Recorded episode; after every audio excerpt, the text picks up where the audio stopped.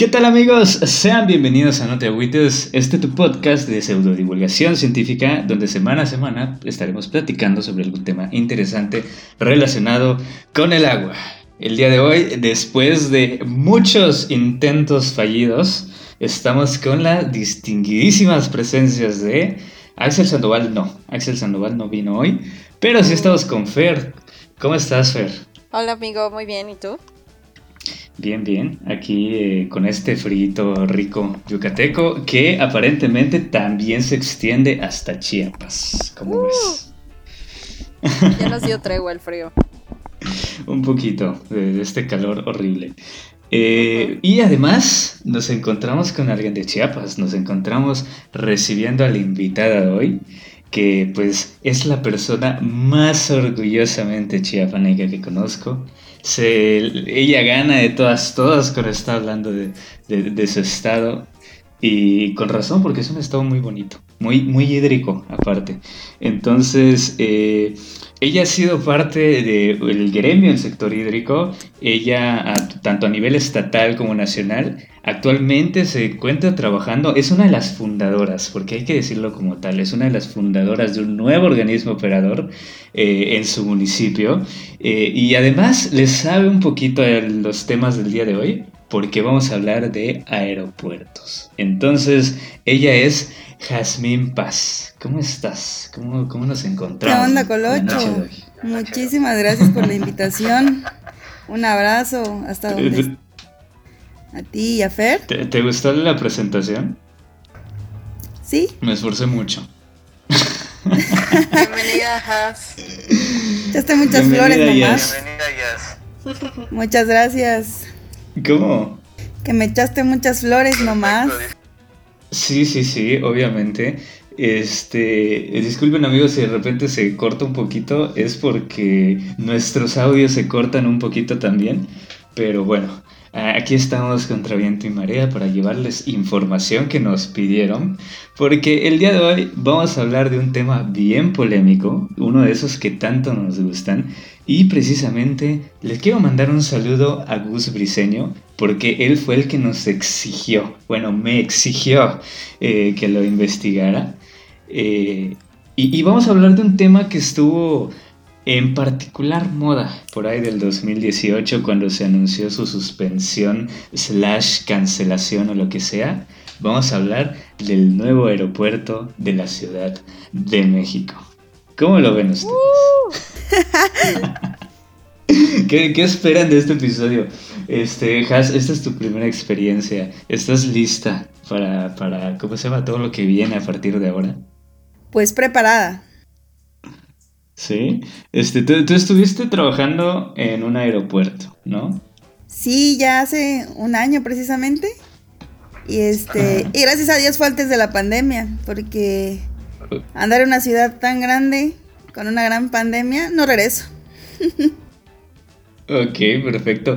Eh, Has, vamos a hablar de tres aeropuertos el día de hoy, así que no les vamos a decir en dónde estuvo. Pero pues todos están en Ciudad de México, así que... Pues, confidencial, muchachos, confidencial de todo. Este, sí, así es. Eh, eh, ¿Cómo se llama? Eh, pero, pero sí, oye, y qué bueno que no te tocó la pandemia porque así pudiste vivir como más íntegramente la experiencia de ser chilanga también. sí, un poco el estrés, el smog, sobre todo el escurrimiento nasal, el sangrado frecuente de la nariz. Los bolillos, los bolillos para el susto. El mix de olores en toda la ciudad, no, uf, qué experiencia. Una aquí acostumbrada. Es una experiencia gastronómica increíble estar en Ciudad de México con los bolillos y la torta de tamal. No ya tienes una mayor cantidad de bacterias en tu registro. Tu cuerpo ya registró muchísimas más bacterias de las que debería de tener. Con la comida. Ya tienes. no, hombre, para Tienes una flora intestinal biodiversa, mega diversa. no, hombre, la, la, la comida chilanga para mí era una cachetada en la cara. Sí. Nada como. Nada como Chiapas. Deliciosa la comida de acá. No te enfermas. Chiapas. Aquí está su casa. Desde el sureste somos somos muy hogareños los del sureste. Pero bueno, este, si les parece bien, eh, podemos continuar con este tema. Porque estoy seguro que vamos a tener oportunidad para hablar de Chiapas y para hablar de la comedia chilanga más adelante. ¿Cómo ven? Este. Pues nada, como, siempre, cuando tocamos un tema así, un disclaimer. Eh, porque para este tema, la realidad es que se necesita un especialista sí o sí. Eh, entonces, pues esta divulgación de información tiene cierto grado importante de responsabilidad social, así que ya lo saben, no se queden con lo que nosotros decimos, infórmense ustedes con más fuentes. Este, y si tienen dudas también de dónde sacamos la información, pues con mucho gusto se las compartimos. Digo, no tenemos una plataforma como tal el día de hoy para hacerlo, pero próximamente. Eh, y, y, si tienen la duda, pues con mucho gusto.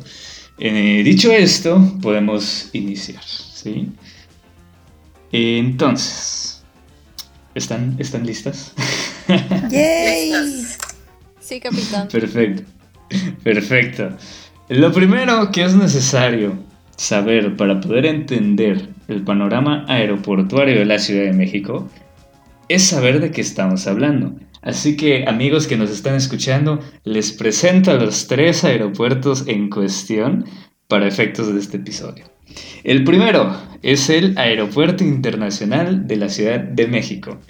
Como todos tienen Ciudad de México o Internacional y evidentemente aeropuerto en su nombre, vamos a tener nombres clave para ellos como es que los conocen eh, por, por, por, la gente, ¿no? Entonces el Aeropuerto Internacional de la Ciudad de México en realidad es el Aeropuerto Benito Juárez.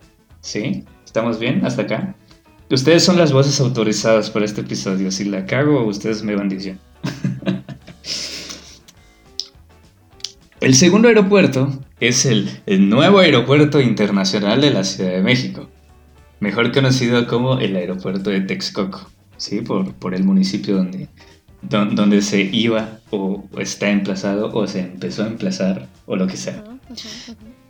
Y el tercero es el nuevo aeropuerto de México, que es mejor conocido como el aeropuerto de Santa Lucía, tan famoso por sus hallazgos arqueológicos.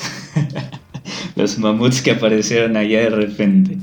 Este. Y conforme desarrollemos este episodio vamos a platicar un poquito más sobre el segundo, que es el precisamente más problemático, fue el más viral y el que a mi juicio tiene muchas más complicaciones ambientales en cuestiones hidrológicas. Pero sí es importante conocer un poquito de, de, todos, ¿no? Pues iniciaremos precisamente hablando del primero, porque el primero es el que tiene un problema que se necesita resolver, que es el aeropuerto Benito Juárez. Amigas, ¿ustedes qué experiencia tienen con este aeropuerto? Terribles, las peores. Horrible, ¿De verdad? horrible, horrible. Pobre aeropuerto. Sí.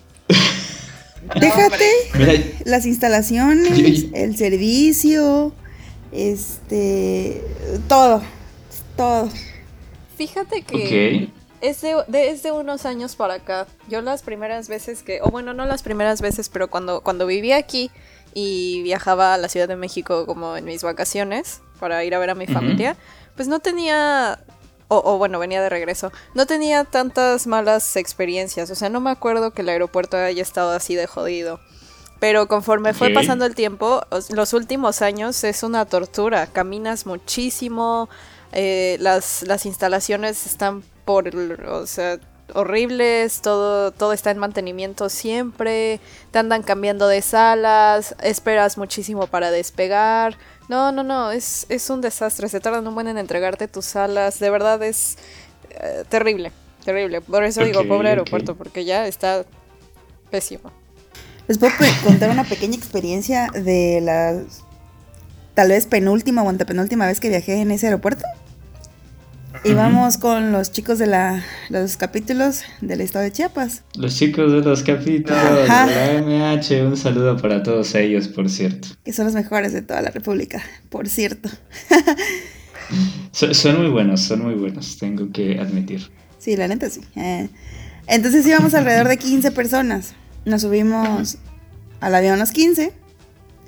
Y uno de los chicos estaba teniendo una crisis dentro del del avión porque era su primera vez volando.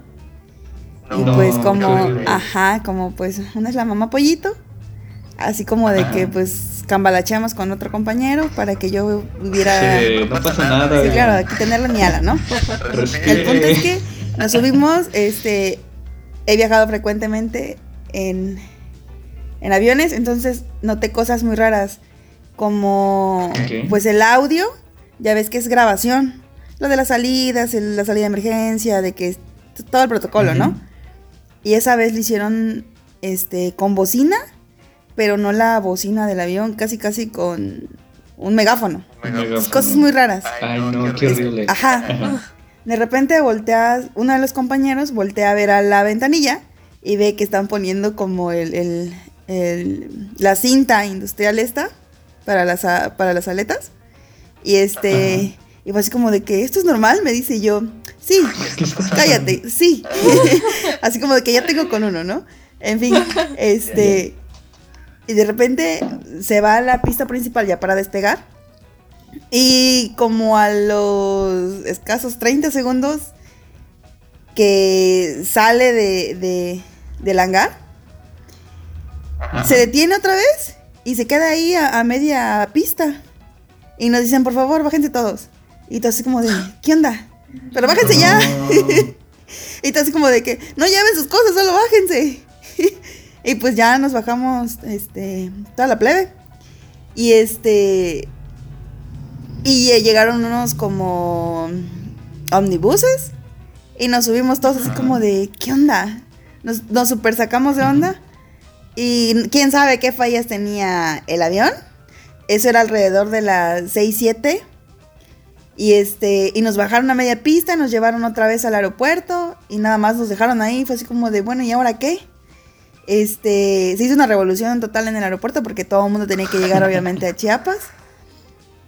En fin, al final hubo un gran pleito y los que estaban en otro avión que ya estaban arriba, como nosotros estábamos peleando, nos dieron su avión y los bajaron a ellos y cambiaron la ruta de ese avión. para que llegara a Chiapas y llegamos aquí como a las 3 de la mañana. Ay, no. No, qué feo. Qué, miedo. ¿Quién sabe qué habrá pasado? ¿Y sus cosas sí se las devolvieron? Sí, sí, sí, sí, las cambiaron al avión. O sea, todos estábamos como dudosos. Porque fue así como de que sí, sí, ya súbanse a este. Y ustedes bájense. Literal, subimos de una puerta y toda la gente que ya se iba a ir a quién sabe ah, dónde, los bajaron de la puerta atrás. Ajá, y ellos como qué culpa se tienen, ¿sabes? Y a ellos los, supongo que los mandaron en otro avión. No, manches, qué horrible. Bueno, eh, más adelante vamos a hablar un poquito de eso, tiene mucho que ver. Eh, de hecho, ahorita si, si, si no tienen problema. este, es que yo iba a decir, yo no he tenido problemas. O sea, siempre que he estado, pero siempre me han aconsejado tomar el primer vuelo. O sea, literal, yo despierto como a las 4 de la mañana para tomar mi avión. Entonces, supongo que es cuando está más bajo el tráfico y no he tenido problemas. Pero sí, o sea, ahora haciendo memoria, todos, todos, todos los que me dicen que, van a tomar vuelo, eh, horarios de la tarde, de la noche, siempre se retrasan. Entonces, sí, es cierto, es, es, un común denominador, tristemente. Muy constante. Sí, entonces, eh, pues sí, precisamente investigando un poco sobre los problemas del actual aeropuerto, resulta que todas las fuentes indican que tiene un problema de saturación. Entonces va bastante de la mano. Digo, no incluye. Eh, este problema no justifica la cinta que le estaban echando allá al avión, pero, pero a, lo mejor algo tiene que ver, no lo sé.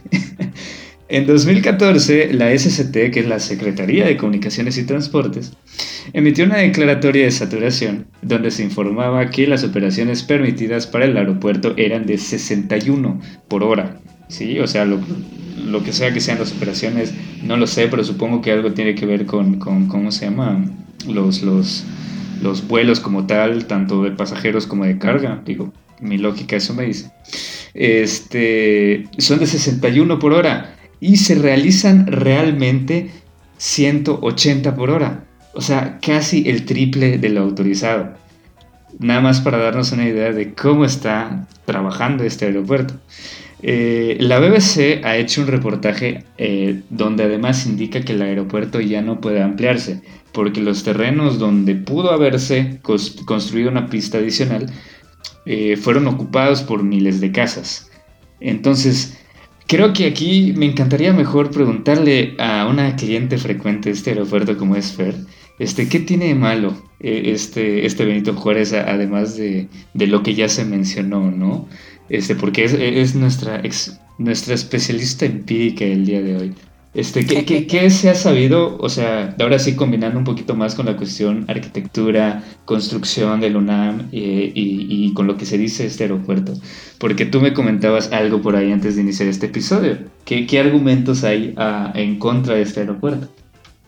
Del Benito Juárez, ¿no? Estamos hablando. Del pues, Benito Juárez, sí. de hecho, eh, hubo una como ampliación, podría decirse, la Terminal 2 hace varios años y se vio que esta terminal pues nada más fue para variar como un, un atoleazo con el dedo porque no terminó satisfaz no satisfizo las necesidades de, de los clientes de, de, los usuarios del aeropuerto. Eh, y pues básicamente es la, es la densidad de población la que nos está comiendo en todos los aspectos en la Ciudad de México. Pues el aeropuerto no es no es, la, no es la excepción, lamentablemente. Es básicamente eso. Sí, yo tengo aquí literalmente puesto eso. O sea, evidentemente, eh, bueno, mejor dicho, ya, ya, ya la regué. En respuesta a todo esto, se tuvieron que tomar decisiones, lo que bien mencionas. Así que una de esas ideas fue que en 2001, para ser precisos, 13 años antes de la declaratoria de la SCT, eh, SCT perdón, y dos sexenios antes que, al que le atribuimos usualmente esta obra, que es el nuevo aeropuerto de la Ciudad de México, este, se, tomó pues esta decisión ¿no? de abrir un nuevo aeropuerto.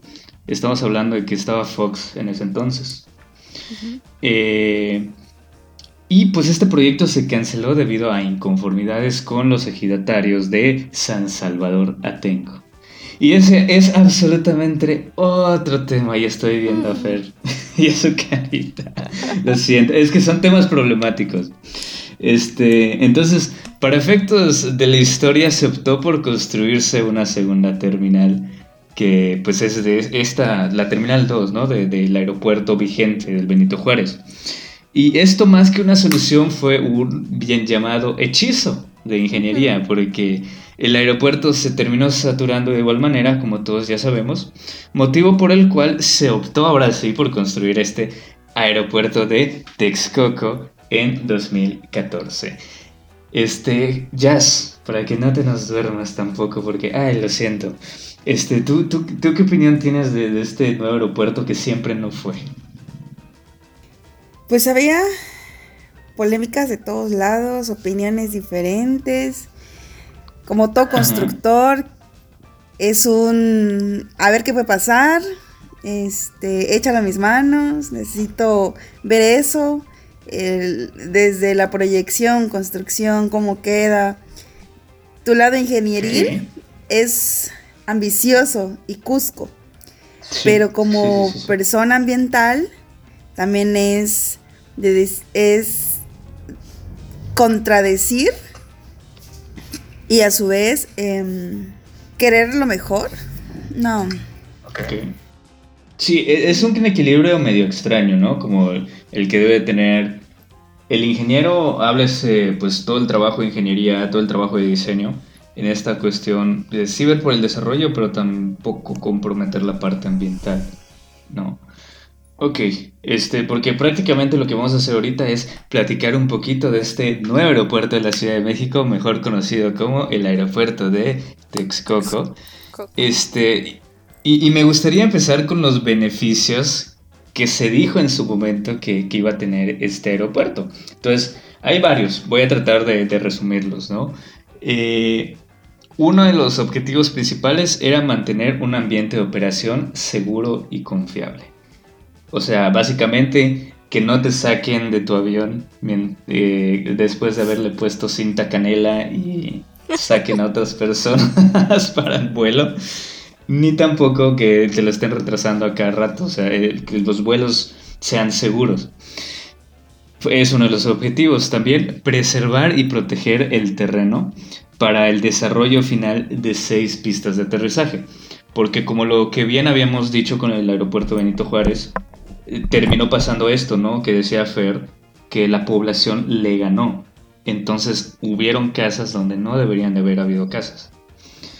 Entonces esta, eh, esta ampliación pues jamás se pudo hacer. Y es lo que dicen ellos, o sea, nosotros vamos a cuidar mejor este terreno para que sí se pueda aquí. Entonces era eso, además de tener un negocio sustentable que sea parte motora de la economía de México y que sea reconocida como tal. Este, además de ser un aeropuerto ambientalmente responsable, que es allá donde pues entra más y más la polémica, ¿no? Por todos los argumentos que se dieron. Entonces, se esperaba que este aeropuerto para el 2020 recibiera 50 millones de pasajeros y que para el 2062 recibiera 120 millones de pasajeros. A mí me, gusta contar los millones como Méridas, ¿sí? Porque Mérida es aproximadamente un millón. Entonces, 50, 50 Méridas, ya sabes, recibidas solo para el año pasado. Sí, es, es un montón de gente.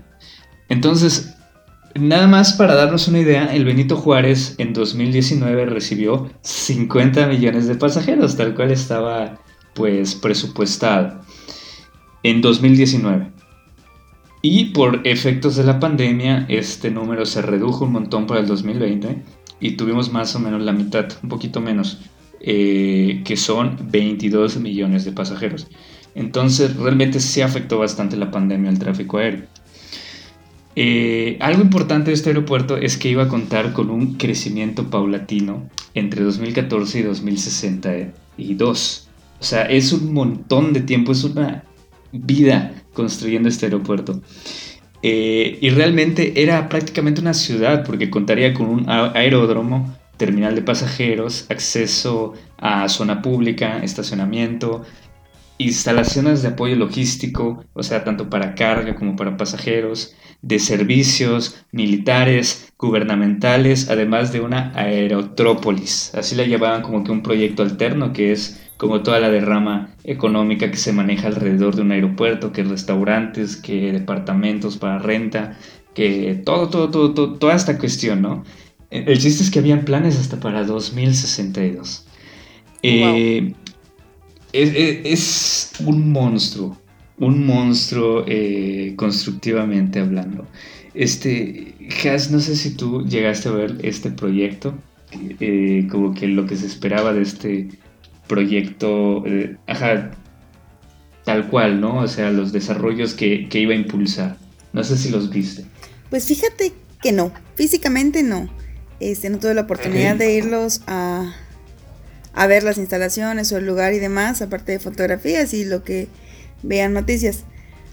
Este, una de las cosas que, por así decirlo, el Benito Juárez no es un aeropuerto ideal, ni sostenible, ni e, mucho menos económico.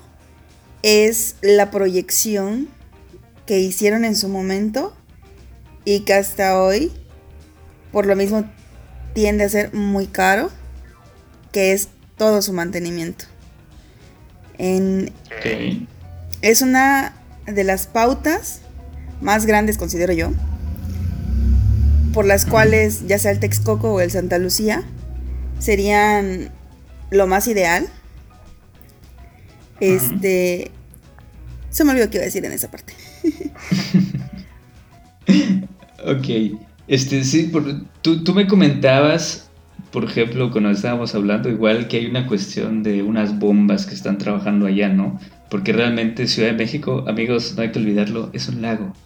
Entonces quiere recuperar el agua a lo que le fue arrebatado.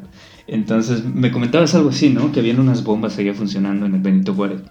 Sí, tienen un sistema de bombeo 24/7 para estar eh, descargando todas las aguas eh, sanitarias, fluviales, fluviales, que se almacenan pues en esa parte de, del aeropuerto. Entonces el mantenimiento de eso es súper carísimo.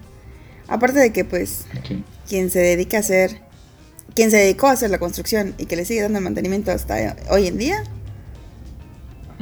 pues se va liso. Y eso lo pueden encontrar en la página del gobierno. Este. Entonces, una de las cosas que, que querían evitar o que se quieren evitar en los nuevos aeropuertos es básicamente eso. Donde quién sabe qué pensaban antes, pero el, ver la parte del, del mantenimiento que sea más económico e, ingenier, e ingenierilmente eficiente. Ok. Sí, sí, sí. Para que, para quien no lo sepa, eh, que no esté tan envuelto en este tema de construcción, de mantenimiento, lo peor que te puede tener, lo, que, lo peor que te puede pasar al momento de estar dándole operación a un edificio es tener equipos 24 horas encendido porque eso conlleva muchísima energía eléctrica y eso conlleva un gran costo y además una gran huella de carbono según sea obtenida esta energía. Entonces es, horrible realmente. Entonces, bueno, entre otras razones, por eso se propuso un nuevo aeropuerto. Eh, para su planificación se consideran instrumentos de regulación del Estado de México, así como de, me parece que son como tres documentos entre ambientales y de construcción de Ciudad de México, y también seis de seis municipios que son Cuautitlán, Atenco, Texcoco, Ecatepec, Chimalhuacán y Ciudad Neza, que también ya platicamos de Ciudad Neza en este podcast y estamos maravillados con su historia. Minnesota, eh, sí, este, un saludo. Me encantaría ir a, un viaje de campo allá en Ciudad Mesa. Eh, pero sí, pero sí, precisamente. Entonces, pues es básicamente lo que fue este proyecto. Y para los que no saben, que ya hemos platicado de esto, me parece que hace dos episodios igual, sobre los impactos que tiene un proyecto. Siempre que hay un proyecto público, tiene que haber un documento que diga qué impactos va a tener y se llama Manifiesto de Impacto Ambiental, que es prácticamente decir, oye, yo quiero construir esto y para construir esto me voy a chingar tales cosas y esas tales cosas las tengo que reponer de tal manera. Entonces todo esto está en, en este documento. Sí, perdón, ¿iban a decir algo? La mía, digo. Sí, sí, sí, las mías. Justamente. Entonces vamos a platicar un poquito sobre los impactos que tenía este nuevo aeropuerto, porque sí salieron, o sea, y salieron como que oportunamente, pero igual tiene sus peros, o sea, les, se la han hecho de pedo igual. Este, el aeropuerto nuevo, el de Texcoco, contaba con varios impactos socioambientales bien identificados, entre los cuales están, y voy a ir citando conforme eh, el componente ambiental, y también conforme al factor que identifican. Por ejemplo, en el componente ambiental podemos ver, por ejemplo, el aire. El aire iba a ser intervenido. ¿Por qué? Iba a afectar en la calidad del aire debido a las emisiones de gases, eh, así como el aumento de partículas suspendidas porque la obra de por sí eh, acarrea muchísimo material pétreo, muchísimas terracerías, entonces prácticamente iba a estar sucio y como con tormentas de arena todo el tiempo. Eh, además, como los niveles de ruido. O sea, donde no había ruido antes, ahorita vas a tener un montón de maquinaria trabajando y eso va a estar horrible. Entonces el aire así se va a ver afectado. Y así nos vamos a ir con varios. Entonces, por ejemplo, en cuanto a la población y a los trabajadores, eh, se pronosticó un aumento en el flujo vehicular. Que, amigos, yo tuve la oportunidad de estar allá en el aeropuerto cuando estaba siendo construido y está enorme, o sea, los terrenos están enormes. Es un viaje prácticamente irte a ese aeropuerto, o, lo que iba a ser ese aeropuerto. Y, y, sí, o sea, realmente no estaba como tan preparada esa calle como para recibir tanto vehículo eh, de carga y demás. Perdón, ahí me iba a entrar el Lolita Yala y lo contuve para ustedes. Eh, también en cuanto a la geología y la geomorfología, iban a haber muchos cambios de relieve y microrelieve. O sea, prácticamente tienes que hacer plano tu terreno y te ibas a chingar un montón de cerros, o valles y pues ibas a intervenir todo el flujo de agua que había allá y todo toda la dinámica de ese ambiente. En cuanto al suelo, igual iban a afectar la calidad del suelo. Este, el, cemento es un agente que contamina muchísimo el suelo.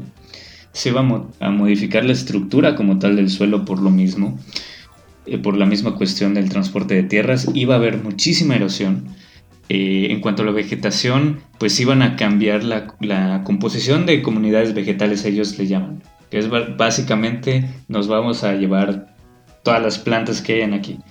Lo mismo con la fauna, pues se iban a ver afectadas en abundancia y en distribución las comunidades animales.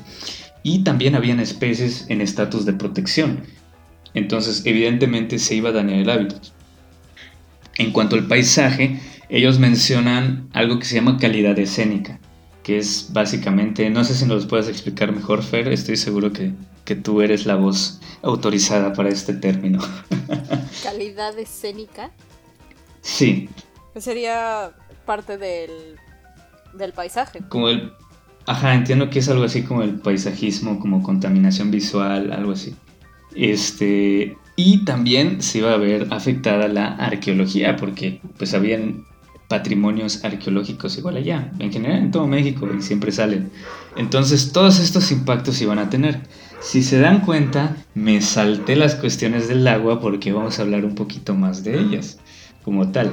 Entonces, la hidrología superficial se iba a ver muy afectada en cuanto a su hidrodinámica porque es como que tengas este, un montón de montañitas a escala y vengas y las desapareces en chinga, entonces, ¿para dónde se va a ir el agua?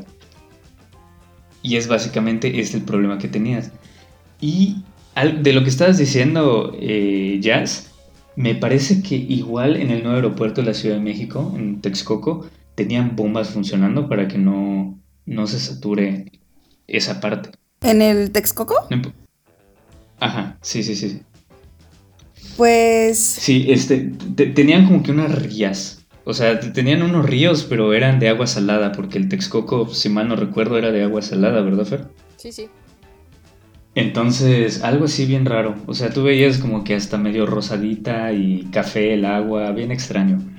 Pero, pero e, ese es el chiste a, manera general. Eh, y bueno, a su vez, existió un colectivo que se encargó de mostrar todos estos defectos como de hacerlos públicos, porque ellos dijeron, la gente no sabe que realmente está pasando esto y más de lo que están diciendo. Entonces, este colectivo se llama Yo Prefiero el Lago y aquí acusan básicamente de lo mismo que aparece en la mía, pero además indican que se destruyen zonas de recarga del acuífero, que es algo que no se tenía, eh, cuando menos en el documento que vi, no se tenía tan explícito. Y eh, algo muy importante denuncian o denunciaban la violencia en ocho localidades cercanas. Entonces habían amenazas de detenciones, amenazas, perdón, detenciones y, e incluso dos casos de asesinato. No sé si a ti te suena esto, Fer, tú que estuviste más por ahí, si mal no recuerdo, para estas fechas. Los casos de asesinato me suenan. en general, en general, el, todo, el componente de inseguridad que hubo, toda la movilización social y cómo afectó pues este proyecto a la mecánica de ya de la zona metropolitana. Hubo, hubo mucha, hubo mucha polémica en su tiempo. O sea, ahorita, ahorita que estoy, que me estás refrescando la memoria de, este proyecto, eh, hubo mucha polarización. Era o, sí, sí, sí, lo necesitamos, o no, no, no, se van a chingar el lago de Texcoco. Okay. Y es que básicamente en ese entonces era un o lo construimos o no lo construimos. Nadie había dicho un lo construimos y por qué no lo construimos en otro lado. Entonces estaban en eso de que sí lo necesitamos, pero necesitamos esto también. O sea, no, no estaba como muy asentada la idea de que sí se podía hacer, pero en otro lado. Sí, y además estuvo como esta polémica de, las personas que lo iban a diseñar y cómo iba a ser y, que si se daba el hueso, que si no, que si mi tocayo. Sí, estuvo muy sonado porque hubo también un tema de corrupción importante ya que, que se acusó durante mucho tiempo y que yo particularmente pues pensaría que es ingenuo pensar que en uno de los países más corruptos del mundo no ocurre en el megaproyecto eh, principal. Y, es que sí está feo. Y, bien decías, si mal no recuerdo, cuando hubieron esas discusiones, eh, uno de los temas fue para construir eh, en Texcoco, que es una de las zonas, y, me atrevo a decirlo porque estoy viendo maps justo en este momento, es una de las zonas que está entre comillas, mejor preservada del Valle de México. ¿Por qué? Porque no tiene construcciones, porque de alguna manera me parece que estas zonas estaban protegidas. Eh, digamos, aquí estoy inventando un poco, pero yo supondría que tal vez con la esperanza de la, ¿qué será? Eh, de la rehabilitación de los lagos, porque en teoría esto debería ser un lago. Entonces, tal vez por eso me parece que habían igual proyectos, perdón, eh, terrenos de, Conagua por la misma razón, pero esto ya lo estoy inventando un poquito. El chiste es que es una de las zonas, o sea, en cuanto a distancia y en cuanto a terreno libre como para construir, es la situación óptima, se podría decir. Porque pues era de las pocas que quedaban en realidad. Exactamente. O sea, hay pocas hay pocas zonas en Ciudad de México, en Estado de México, pero además las zonas que hay no son lo suficientemente grandes como para albergar un aeropuerto. Entonces es lo que está más complicado, yo pensaría. Y precisamente queda bastante junto al antiguo aeropuerto. Entonces la cuestión se empeora porque habilitar uno correspondía a inhabilitar el otro por una cuestión allá de interferencia. Entonces, sí estaba muy extremo y estaba muy polarizado, como bien dices. Pero bueno, este, si, les parece, vamos a platicar un poquito de las regulaciones que, se dijeron que se iban a hacer en este aeropuerto, que es como la, otra parte, ¿no? Ya se dijo qué van a dar o, o, qué van a hacer mal. Ahora vamos a decir que ellos decían que sí iban a hacer bien. Este, pero no sé si tengan algo más que agregar antes. Ok, yo creo que seguimos entonces. no, eh, espera, yo, yo, yo, yo, yo, yo, es que estaba esperando, estaba esperando si, si Has quería decir algo. Eh, ok, ok. Pues sí, este, este aeropuerto realmente tenía, tenía muy buenas intenciones, no se puede decir que no. Sí. era era muy bien intencionado.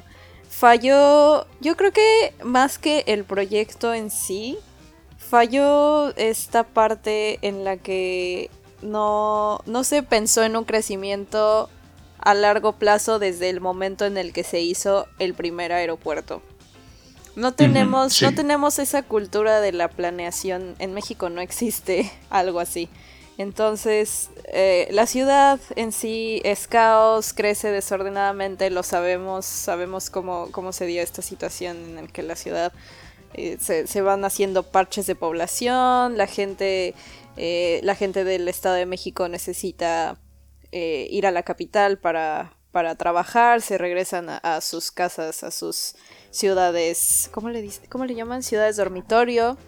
Entonces, em, es, es, muy desafortunado que, haya tenido que ser así. Yo, yo la verdad, honestamente, yo le tenía buena fe a, a ese aeropuerto pero pues a veces las cosas no, no funcionan como tendrían que funcionar. En veces la vida no es como quisieras. En veces. en veces. Meme del gatito llorando. Sí, este sí, eh, ya lo hemos comentado igual, como que México es un país de buenas intenciones. sí, y, al final, eh, eh, ¿cómo, ¿cómo va el dicho de del plato a la sopa. no, del plato a la boca se cae la sopa, siempre lo digo mal. Me, caga. del plato a la sopa se cae la sopa. se cae la boca, así es, algo así. Eh, pero sí, o sea, justamente lo que dices, eh, y, lo, vamos a ver precisamente, creo que ahorita vamos a hablar de las buenas intenciones que tenía este aeropuerto, que estaban bastante interesantes, sí, sí, si me lo permiten agregar. Entonces, la administración pasada del gobierno de la República también hizo declaratorias en su momento y equipó toda una estrategia de defensa atendiendo pues a este caso, ¿no? A este ámbito de la sustentabilidad, del medio ambiente. Eh, alcancé a bajar una presentación de la página del grupo aeroportuario de la Ciudad de México, eh, que se llama Nuevo Aeropuerto de la Ciudad de México, Sustentabilidad y Restauración Ambiental. Entonces espero que de aquí a que se publique este episodio no la bajen, porque si no voy a quedar como un estúpido. Entonces, Aquí en este documento se explican los lineamientos con los cuales se asegura que el aeropuerto de Texcoco contribuirá a mejorar la calidad de vida y el medio ambiente en el Valle de México. O sea, tal cual es una de las primeras cosas que, dice esta, esta presentación. El proyecto consideraba en el aspecto ambiental pues varios factores.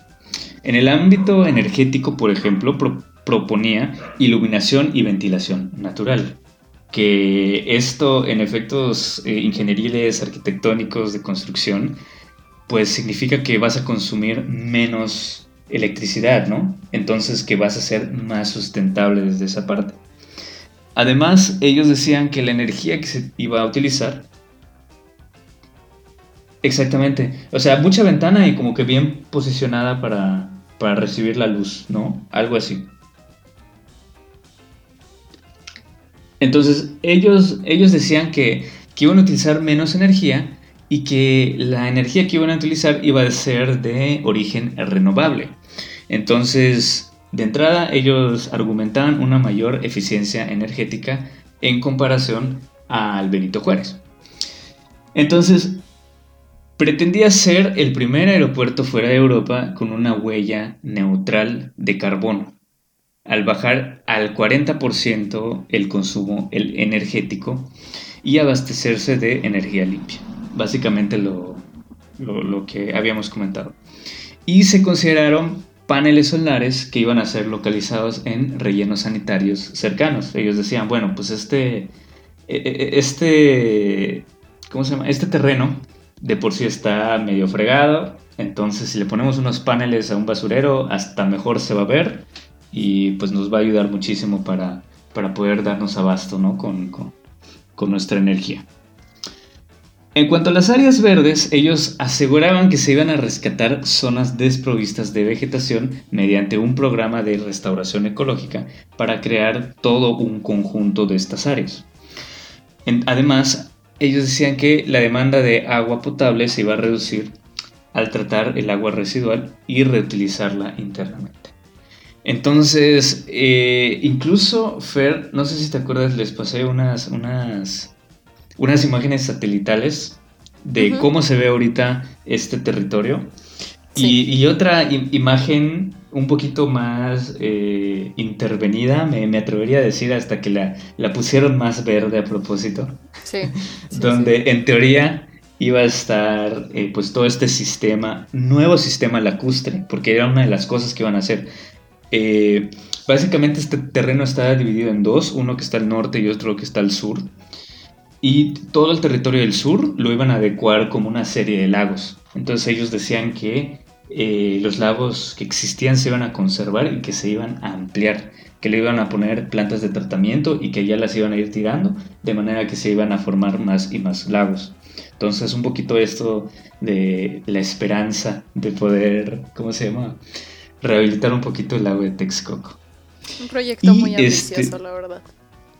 Un proyecto muy ambicioso, demasiado ambicioso. Medio utópico. Yo diría, sí, yo diría hasta increíble en, todo aspecto. Perdón, ya sí vas a decir algo. Que si, que si lo crees. Sí, sí, sí. Este. E, es increíble. Yo diría. Eh, es lo mejor que podría decir. Como siempre. E, es, es que es complicado cuando se hace un, proyecto porque usualmente lo que. La, primera herramienta cuando vemos que no está dando el dinero, y es algo que evidentemente pasó con este aeropuerto y con la mayoría de los proyectos en general, es reducir los alcances del mismo proyecto. O sea, decías, bueno, vamos a construir cuatro casas y dices, no sé, es algo, el dinero ya no está dando. Ah, bueno, pues las casas ya no van a ser cuatro, van a ser tres. Ah, las casas iban a tener paneles solares, entonces ya no van a tener paneles solares, vamos a trabajar directamente con, con la energía que nos proporciona la Comisión Federal. Entonces se van cada vez reduciendo estas cosas. Entonces habría que ver qué tan protegido estaba este proyecto, ¿no? Como para poder ejecutarse y qué tan bien lo ejecutaban. Pero pues todo esto ahora sí que es supositorio, porque pues no, no, no, no, no sabemos si hubiera pasado. Eh, bueno, ahorita ya vamos a entrar un poquito más con, temas que estoy seguro que le van a gustar a Jazz porque vamos a hablar de el aspecto hidrológico. ¿Cómo ves, Jazz? Pues el conocimiento fluye como el agua, amigo.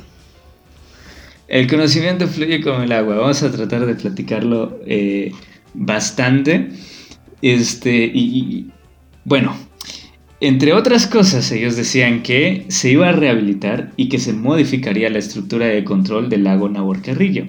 Para que no lo sepan, el lago Nabor Carrillo es pues uno de los máximos lagos que quedan y es uno de los que han sido readecuados eh, con la esperanza de rehabilitar el lago de Texcoco, ¿no? Este Fer, no sé si hayas estado por allá.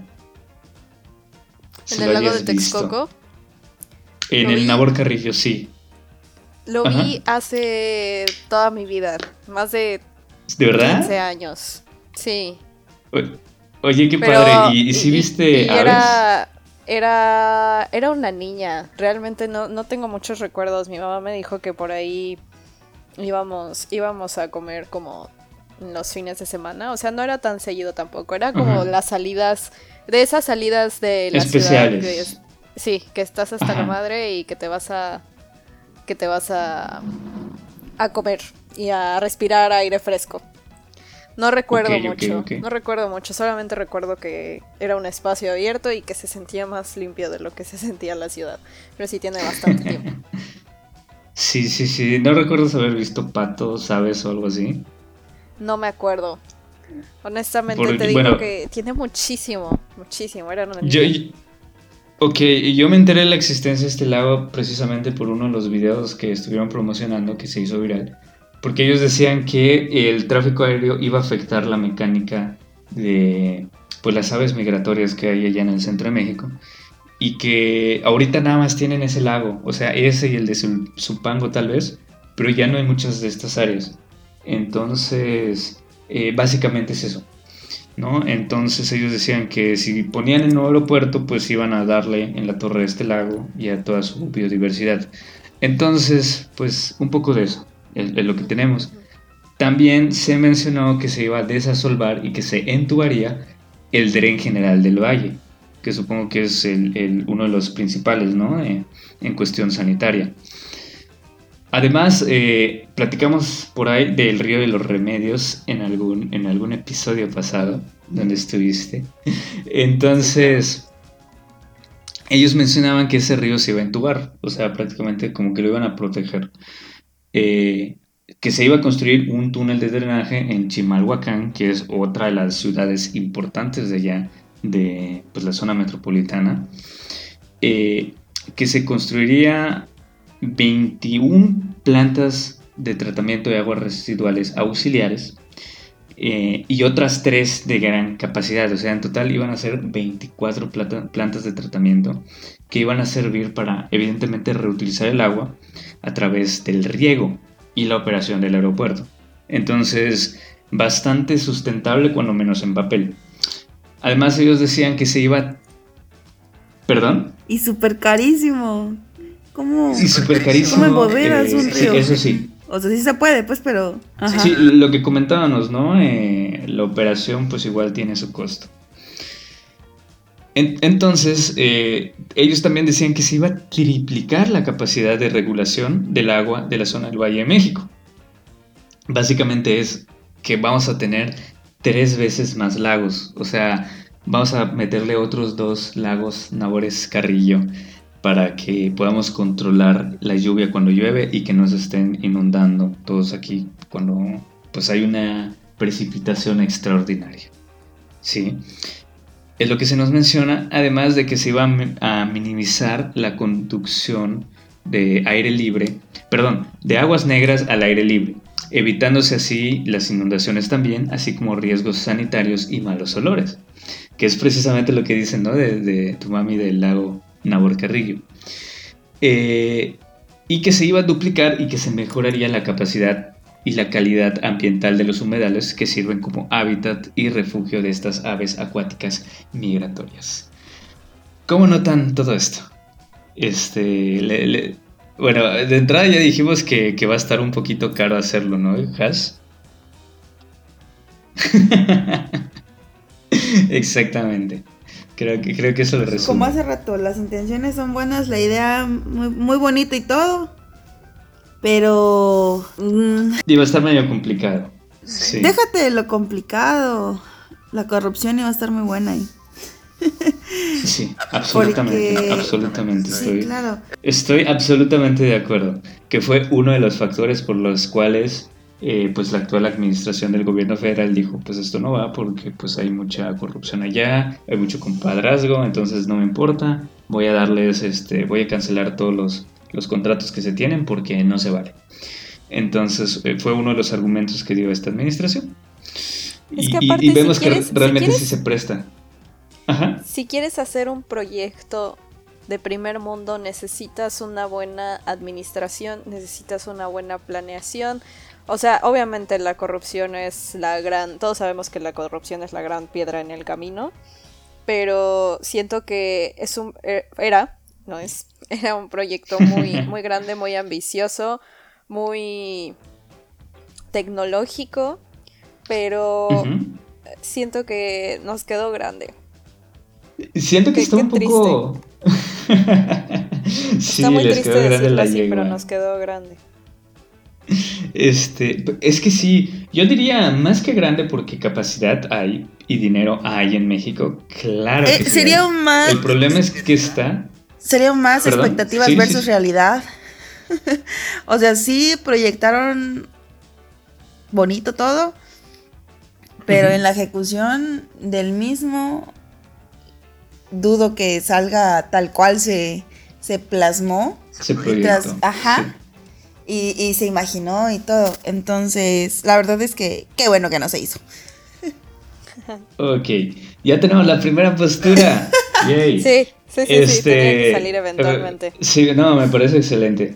Eh, y, y, sí, o sea, efectivamente, y, de lo que mencionabas, Fer, perdón, eh, yo creo que más que nos haya quedado grande el proyecto, porque siento que capacidad técnica hay en México como para hacerlo, o sea, de verdad hay ingenieros eh, y bueno, constructores en general para no excluir a los arquitectos como no. Sí, por favor, este, gracias. Sí, hay, hay capacidad técnica y, no solo a los arquitectos, esto conlleva muchísimo trabajo de hidrólogos, muchísimo trabajo de ingenieros ambientales, muchísimo trabajo de biólogos. Y hay, hay de todo, de todo un poco, de, de, abogados, porque igual hay mucha legislación. O sea, es un proyecto complejo.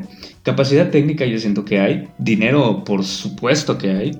El problema es que está como que un poco alejado de la realidad que viven la mayoría de los mexicanos allá. ¿No? Sí, yo, yo a lo que a lo que me refería con que nos quedó grande, no dudo de la capacidad técnica de los mexicanos, en absoluto, no manches, tenemos el metro.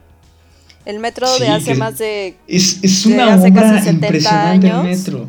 Exacto. Sí, no, no, no, no me refiero a eso. Me refiero, como, como dices tú, creo que, creo que me expresé mal. Me refiero a justo esta, esta parte en la que no está, no está bien aterrizado. Se hizo como.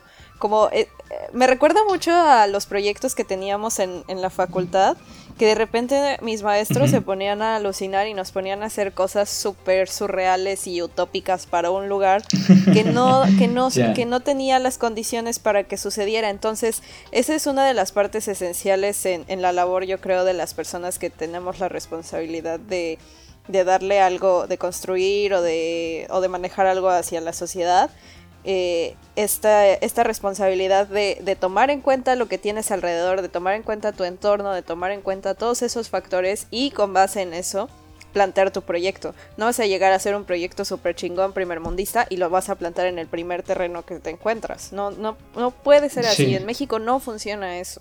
Y no tomaron en Sí, absolutamente. A eso me refería más bien. Sí, sí, sí. Uno, de los factores importantes de un proyecto es que responda a una necesidad. Entonces, evidentemente hay una necesidad porque el aeropuerto está saturadísimo. Entonces, pues por esa parte sí. Pero luego, y, siento que entra un poco en congruencia y va a parecer que soy unlover en este momento.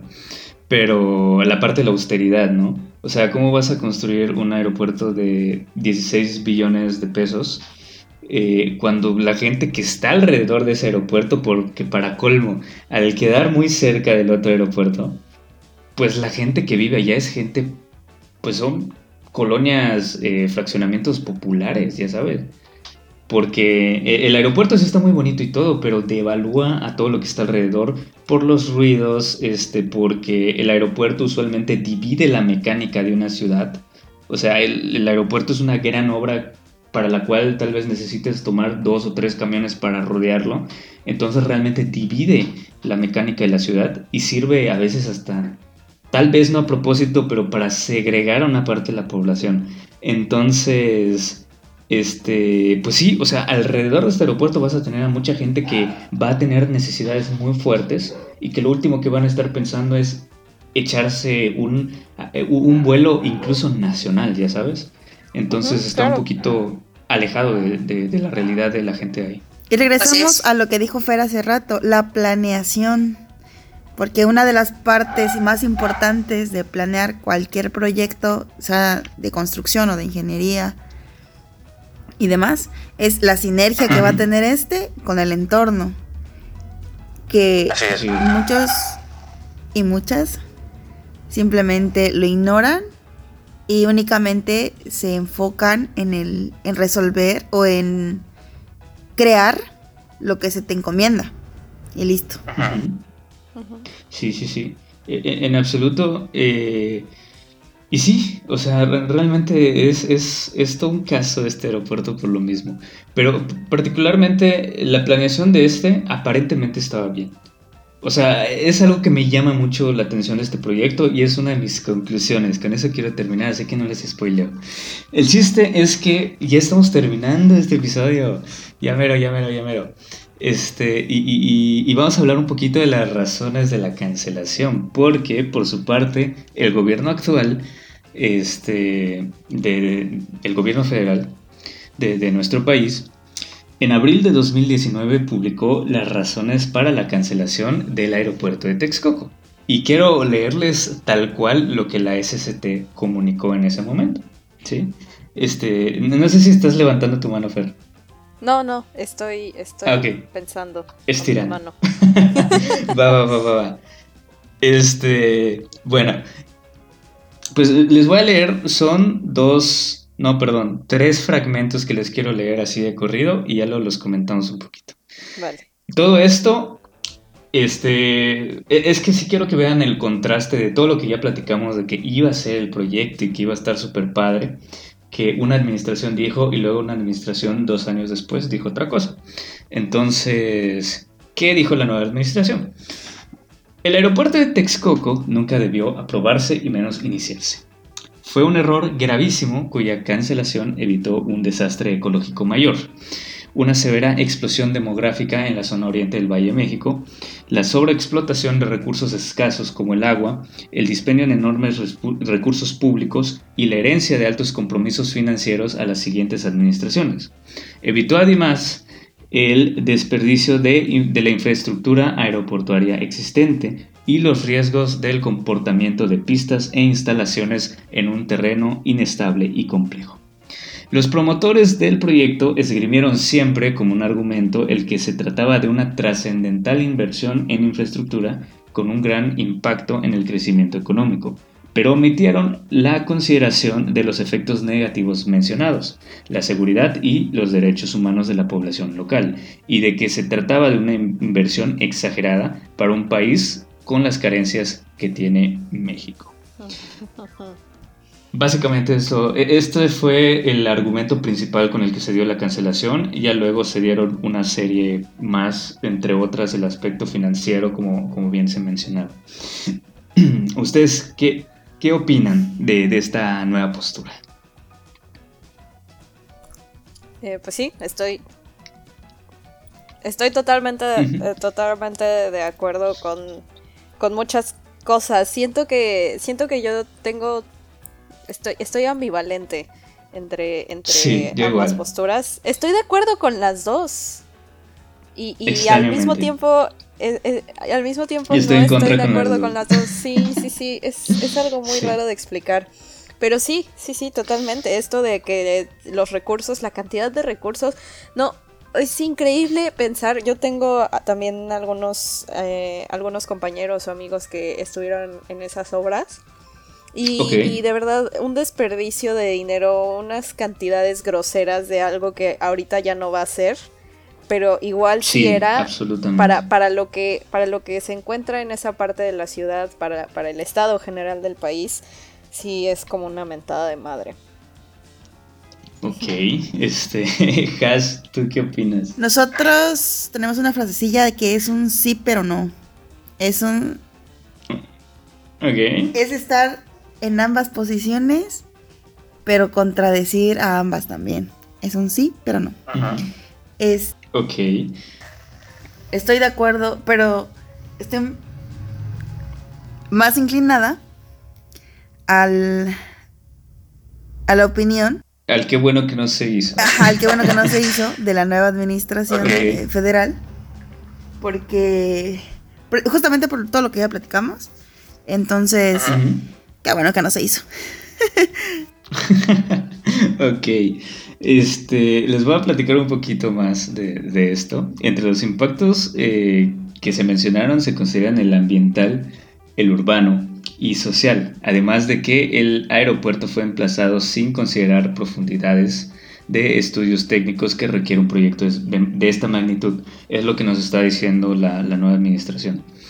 Este, además, existían pronósticos de la gerencia del proyecto, y están los datos así tal cual en, la página del gobierno federal, eh, que estimaban efectivamente otros datos ahora sí, con eh, la tan particular manera de expresión enfatizando las mentiras y omisiones gravísimas de la empresa responsable.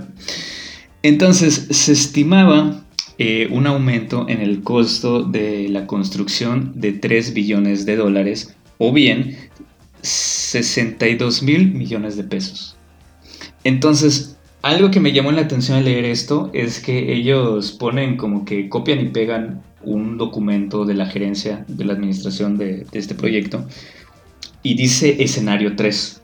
Entonces, como que están dando por hecho de que eso iba, iba a costar, ¿sí? O sea, que, se iba a aumentar el costo 3 billones de pesos, si mal no recuerdo, perdón, de dólares. Eh, si mal no recuerdo, eh, el costo original era de 13 billones eh, de dólares y se iba a subir a 16. Entonces, más o menos de, esto se está hablando, ¿no? Que realmente, si lo consideramos como un sobrecosto, como un porcentaje, igual y no es tanto. El problema era más bien como la corrupción, ¿no? Y fue uno de los argumentos que dieron. Y lo que me llama la atención es que ponen el escenario 3, porque algo muy dado en las proyecciones eh, de, este tipo de, construcciones es poner escenarios donde si todo sale bien, esto va a pasar que es mi escenario favorable. Eh, si las cosas salen más o menos, este escenario es el más probable. Y existe un escenario donde todo nos sale mal y, es eh, el escenario más desfavorable. Entonces, esto se utiliza para control de obra. Entonces me llama la atención y, no quiero pensar mal, pero parece que pusieron el escenario más desfavorable. Que yo no tengo ningún problema con que lo hagan, pero no lo están diciendo como tal, ¿sí? Entonces, eh, eh, más adelante lo voy a retomar. Nada más voy a decir que actualmente el aeropuerto está suspendido con sus terrenos absolutamente inundados porque evidentemente se dejaron de funcionar las bombas. Eh, se optó por una variación del plan considerando eh, al aeropuerto de Santa Lucía como el más factible. Eh, y entre otras noticias de lo que fue la construcción del aeropuerto de Texcoco, se han rescatado eh, que se donó muchísimo material pétreo, acero, material hidráulico, eléctrico, sanitario, además de infraestructura provisional como son campamentos, al nuevo aeropuerto, ¿sí? al, que se está construyendo ahora en Santa Lucía, en Estado de México. se espera que estas adecuaciones finalicen este año, 2021. Entonces, eh, ahora sí, llegamos al final. Nos tardamos un poquito. Vamos este va a estar medio largo, pero considero que vale la pena aterrizar bien. Entonces, no sé, ¿ustedes con qué se quedan de este episodio? Este, Fer, tú, tú que chilanga, chilanga, y, es, que estuviste allá, ¿tú con qué te quedas? ¿Con qué cierras? Una vez ya dicha, dicha toda la información que, que considero se abordó un poquito de las dos posturas, ¿no? Pues mira, yo me quedé con ganas de ver un super proyecto. Sin embargo, em, pues espero, espero lo mejor de, Santa Lucía. No sé hasta dónde llevar mis expectativas. Eh, no sé, no sé qué tanto de la infraestructura de esa parte de, de Tecamac para poder llevar vuelos. No sé si en Santa Lucía se, se planteen vuelos internacionales o solamente nacionales, eso sí, no, no supe bien como con el proyecto. igual yo lo pensé que igual estaría medio curioso cómo, cómo se decidiera porque Santa Lucía está más alejada de Ciudad de México. Es que sí, sí, sí. De hecho, yo en mi en mis semestres pasados, hace como dos años, hicimos justamente un proyecto de, de una central de autobuses ahí en Santa Lucía para que para que la gente pues pudiera tomar autobuses de, la Ciudad de México a Santa Lucía. Entonces nos hicieron, obviamente nos hicieron analizar todo el contexto y no hay mucho ahí. En Santa Lucía no, no, no, no hay mucho, no, no hay, no hay infraestructura, más bien, hasta donde me quedé hace dos años. Entonces ese, ese, es como mi, como mi semillita de, de duda de qué va a pasar. Pero pues, no sé, no sé, ojalá, ojalá todo salga bien, porque espero poder usar ese aeropuerto pronto. No sé igual que tanto una base militar pueda satisfacer las necesidades de un super aeropuerto que ya está muy, muy dado en la madre. No sé, o sea, estoy, estoy a la expectativa, espero lo mejor, pero estoy preparada para muchas cosas. Para todo. sí, algo que llama la atención es que si nos vamos simplemente con los datos de saturación de las operaciones permitidas, eh, básicamente ahorita el aeropuerto de Ciudad de México está funcionando al triple de su capacidad. Entonces, si haces un aeropuerto que funciona exactamente como el de Ciudad de México, que es uno, o sea, el Benito Juárez, que es uno de los más importantes de América Latina actualmente, pues vas a dividir en dos esa, esa carga, ¿no? Y todavía vas a estar saturado en un 50%. Entonces, Sí, o sea, hay mucha incertidumbre sobre cómo se va a manejar. Eh, pero bueno, ya, veremos conforme pase esta administración a ver qué, sucede. A ver qué pasa. Eh, sí, Jazz, ¿con qué nos deja este episodio? Ilústranos con tu experiencia. este, pues primero que era justo y necesario. El, el construir, el adquirir a un aeropuerto que, donde en la en el ombligo del mundo este es necesario este era sí o sí. Este tengo entendido que en el Santa Lucía se van a, recibir um, tanto nacionales como, vuelos nacionales e internacionales.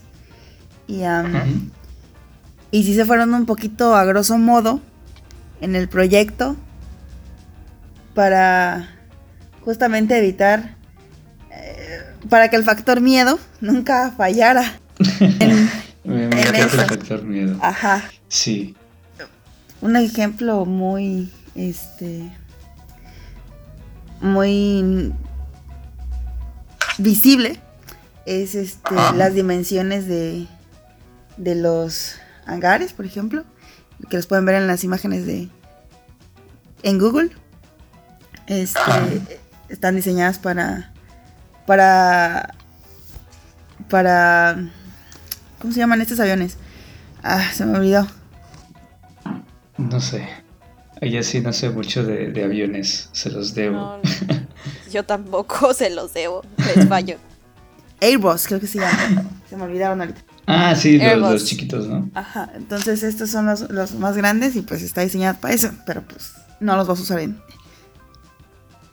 Ok, ya, ya, ya. Andaba confundido entonces. Entonces... Ok, ok. Las... Sí era necesario el tener un aeropuerto que cumpliera con, la, con el aforo que se necesita en la Ciudad de México, por precisamente todo lo que ya platicamos. Este, y era necesario el ubicarlo estratégicamente, tanto social como ambiental, como ingenieril, pero los factores más complicados eran de la misma ubicación son, este, perdón, los factores más complicados de esta construcción es accesos, es ubicación, es suelos, es en un sinfín de cosas más.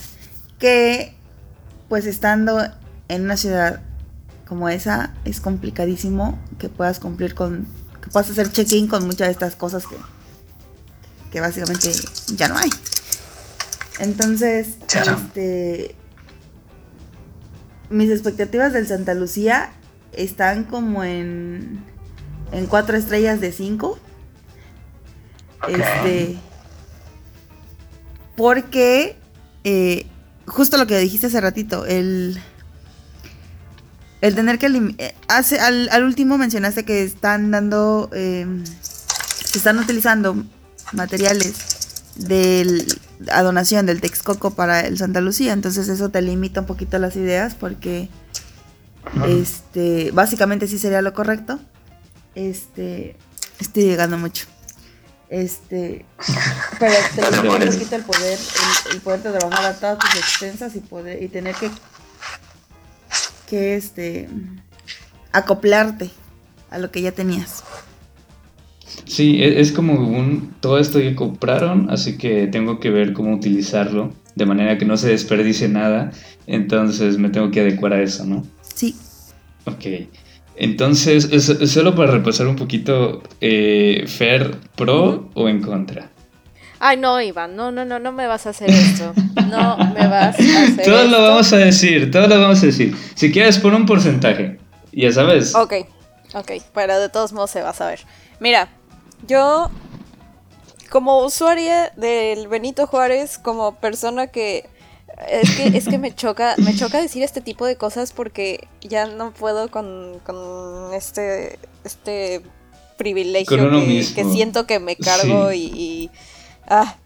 Pero bueno, yo sí, uso mucho ese aeropuerto, o bueno, usaba antes de la pandemia. Y no es porque viaje a muchas partes del mundo, pero pues venía acá con mi familia varias veces al año. Entonces, yo como usuaria del Benito Juárez, eh, por muchos años de mi vida o por toda mi vida, es el principal aeropuerto en el que he estado, sí siento que se necesitaba y se necesita, se requiere, no, no es mala fe con Santa Lucía, en absoluto, en absoluto. Solamente siento que no, no, no se puede, no puedes tapar las necesidades de un megaproyecto con un proyecto alterno y dividirlo entre, entre dos sedes. Entonces yo, a pesar de que sé todos los contras y toda la corrupción y todo, bla, bla, bla, bla, bla, todo lo que ya vimos hoy, eh, sí estaba de acuerdo con el aeropuerto por el hecho de que se necesita, para la ciudad que se tiene, la importancia que se tiene de la Ciudad de México en toda Latinoamérica y en, en realidad América y en, el mundo, sí estaba de acuerdo con un proyecto de la magnitud del nuevo aeropuerto. Sin embargo... Sí. Que, igual vamos a ayudarte un poquito, ¿no? Eh, puedes estar a favor del proyecto, pero en contra de los manejos, que, igual ah, sí, claro. Sí, pero el, proyecto yo sí lo sentía, sí lo sentía necesario. Ok. Yes. Tú, estabas, bueno, tú ya nos dijiste, ¿no? Que estás a favor de, la cancelación de este proyecto. Ok. Sí, ¿nos quieres platicar un poquito? Pues básicamente eso, de que de que era necesaria y de que es, pero pues ya. Igual ya fue. Acepten Igual ya fue. Igual no pasa nada. Ok. Las experiencias que este tiene uno en el Benito Juárez te dice cualquier cosa es mejor que esto, pero hagan algo. Sí. Entonces. Ok. Sí, sí, sí, sí. Mira, yo eh, me quedo con el manejo de la información pública. O sea, sí es un punto que, con el que quiero cerrar porque eh, realmente es increíble cómo de un año para el otro cambió drásticamente todo porque cambió una administración. estamos hablando que ok, puedes sacar a mucha gente de, las dependencias como son la SCT, que son los que ven toda esta cuestión de, las comunicaciones. Puedes eh, cambiar a Conagua, que igual tuvo algo que ver allá con la donación de ciertos terrenos y demás, ¿no? Este puede cambiar muchísima gente, pero no puedes cambiar a toda. O sea, y sobre todo la técnica, que, a final de cuentas es la que saca mucho el trabajo. Entonces, estoy seguro de que los documentos que presentaron los, los, anteriores no estaban mintiendo. Y estoy seguro que los documentos que presentan esta, la, administración, eh, ¿cómo se llama?, actual, tampoco están mintiendo. Están viendo dos perspectivas de un mismo fenómeno y las están exponiendo. Pero el manejo de la información, o sea, es, que está muy cabrón, porque si tú lees, si tú lees las anteriores, dices, no, güey, a huevo que va al aeropuerto. Y si tú lees la, actual, dices, no mames, a huevo que no va al aeropuerto. Porque realmente hay argumentos muy fuertes. Pero como que esa ambivalencia, ahora sí, que se tiene a nivel federal, me deja un, Güey, nos pueden hacer tontos en el momento que quieran, quien sea, y no nos vamos a dar cuenta en lo absoluto, porque van a tratarlo no de la manera integral tal vez, sino de la manera que corresponda a una ideología. Que, ojo, la ideología no significa que estén mal, por eso existe que la izquierda, que la derecha, y pues nosotros como, como población decidimos por votar o no por alguien y esperamos políticas públicas en función de, esa ideología, ¿no? A final de cuentas, de eso se trata la democracia. Pero sí está muy cañón cómo se maneja la información. Y yo con eso me quedo y, y fue como que un consuelo para mí al estar investigando esto porque yo estaba lee y lee y lee y recordé que en su momento yo jamás definí una postura. Porque yo decía, no manches, es que sí es cierto esto, pero también es cierto lo otro. Y creo que tiene mucho que ver con esto, ¿no? Con, con, el manejo que se le da a la información, sobre todo en una ciudad tan grande con muchísimos cerebros que piensan todo el tiempo en cuestiones tanto de desarrollo, de progreso, como en cuestiones ambientales de sustentabilidad, está muy, muy cañón. Entonces, digo, ojalá y hubiera un punto medio, pero la realidad es que no, y eso también ayudaba a que se polarice un montón todo, toda esta cuestión, ¿no? Entonces, para mí sí es un reto. O sea, yo te prometo auténticamente al día de hoy no, no, no tengo una postura. Y, para no parecer tibio, voy a terminar votando por una. Pero la realidad es que está muy cañón elegir entre una y otra. Claro. Entonces, yo me voy igual con que parecía muy bueno el proyecto. Parecía muy bueno el proyecto y si se hubiera ejecutado como, como era y si no hubiera ningún tipo de mentiras en lo que yo leí, en lo que se presentó, yo diría estaba chido el proyecto, si hubo... Eh, la corrupción pues no nos vamos a enterar jamás eh, a ciencia cierta cuánto costó, pero sí nos podemos enterar de, de los sobrecostos que hubo en el proyecto y la realidad es que no eran proporción, en, la proporción de un magno, de una construcción magna como es esa, de un megaproyecto, la realidad es que no, no pintaba tanto a mi parecer. O sea, era como de, que será menos del 20%, algo así, la inflación que tuvo el sobrecosto. Y eso probablemente en un escenario bastante pesimista. Entonces, pues no sé, está, está bastante complicado este tema. Yo diría que estaba a favor del proyecto, pero a la vez, eh, como en todo, eh, las maneras igual no eran las mejores y no se estaba ejecutando tal cual lo que decía el proyecto. Así que, bueno, e-, es un tema complejo. no sé si quieran agregar algo más, ya nos excedimos en el tiempo y estamos cumpliendo la hora con 20, pero la neta es que lo merecía. Para mi entender, merecía este proyecto toda esta atención. Eh, no sé si quieren agregar algo más antes. Por mi parte, no. Ok, ¿y quieres mandarle saludos a alguien ya? Y estamos terminando con esto. Te vamos a dejar dormir porque estamos grabando retarde. Este, ¿Quieres decir, eh, mandarle algo? Saludos a alguien, a los del capítulo, a los de Chiapas. Pues a los capítulos estudiantiles del hermoso y bellísimo estado del agua de Chiapas. sí, un estado súper hídrico, súper cultural y que queremos mucho aquí en el sureste. Qué chido es Chiapas, la neta. Este, Fer, ¿tú algo que quieras, con lo que quieras cerrar este capítulo? Mm, pensemos, pensemos, pensemos. Eh, ojalá podamos viajar pronto en avión y tener un aeropuerto eficiente o varios aeropuertos eficientes. Ojalá podamos planear más a largo plazo, hacer mejores proyecciones y no quedarnos solamente con el día de hoy, como profesionistas, como, como, como profesionales de, de todo este sector de, de la construcción. Absolutamente, absolutamente de acuerdo.